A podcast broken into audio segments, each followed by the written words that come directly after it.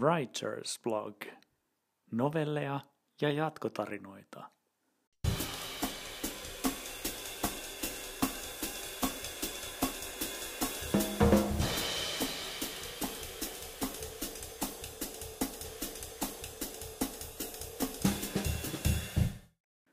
Amerikkalainen unelma. Osa 10. Seuraavana päivänä Kernin ollessa tehtaan pihalla matkallaan Valimolle, puhelin soi taas. Se oli laulun opettaja. Kuka? Kern kysyi epäuskoisena. Herra Henry R. Frankel, teidän laulun opettajanne. Minä en ole palkanut laulun opettajaa. Soittaja lausui palkkajansa nimen kiinnittäen erityistä huomiota sen alaluokkaiseen sointiin. Herra Lemi Monto pyysi soittamaan teille ja sopimaan ajan yksityisoppitunnille. Minä en ole sopinut Monton kanssa mistään sellaisesta. Palaan asiaan, jos itse katson tarvitsevani laulunopettajaa. Ciao.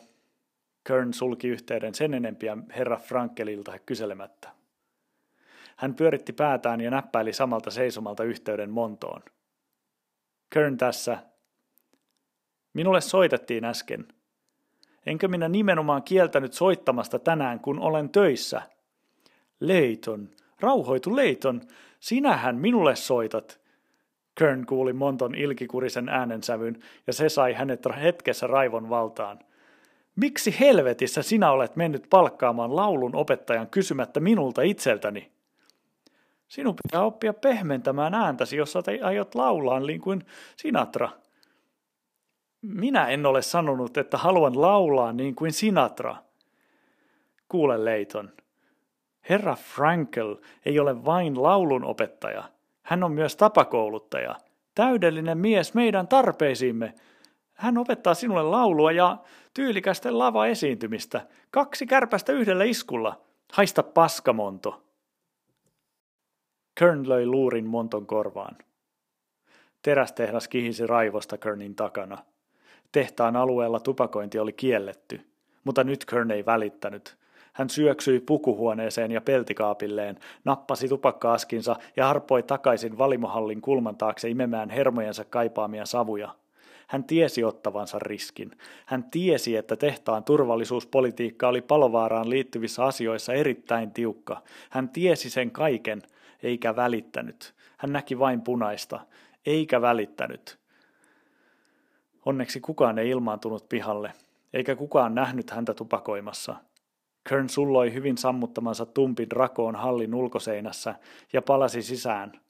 Hän näki, kuinka kummastelevin ilmein hänen keltakypäräiset työtoverinsa tuijottivat oviaukolle.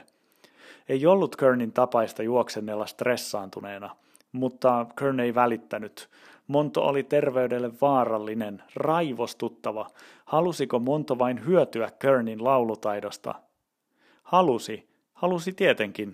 Niinhän Monto oli itse suoraan ilmaissut. Mitä tästä kaikesta oli luvassa Kernille itselleen? Kern ei ollut halukas menettämään suvereeniuttaan. Hän valitsi uudelleen Monton numeron puhelimestaan. Kuule Monto, minä haluan selkeän sopimuksen ennen kuin suostun lähtemään Alaskaan. Saamasi pitää ja sinä et tee yhtään päätöstä enää minun selkäni takana, et kysymättä minulta, etkä pelkästään omien intressiesi kautta. Sinä puhut kaikesta minuun liittyvästä kanssani tasavertaisesti ja päätökset teemme tasa-arvoisina. Jos kerrankin poikkeat tästä, panen pelin heti poikki. Onko tämä selvä? Monto hiljeni hetkeksi. Hyvä on, Leiton. Ja minä tarkoitan sitä, mitä sanon, Monto. Jos edes kerran ette kanssani rehellisesti yhteistyötä, unohdan siinä paikassa koko jutun. Kern lopetti puhelun. Pian hänen mielensä täyttyi kysymyksistä. Olikohan edes Alaskan Big Band suunnitelmissaan samalla sivulla Monton kanssa? Mitä hän mieltä he olisivat siitä, että bändin nimi vaihdettaisiin hänen ja Monton nimien alle, ja heidän millisekunnin tarkka soittonsa tapahtuisi jatkossa Monton tahtiin, ja hänen tyylittömien viininpunaisten pipojen lämmössä. Heti työpäivän päätteeksi Kern etsi käsinsä numeron The Goody Big Bandille. Richard, Leighton Kern tässä iltaa. Iltaa. Haluaisin kysellä vähän teidän manageristanne, jos sopii. Ei meillä ole manageria. Kernin posket punottuivat. Ei ole manageria. Ei, itse olemme itsemme pomoja. Jatspiirit Alaskassa eivät ole ihan niin valtavia, että tarvitsisimme manageria.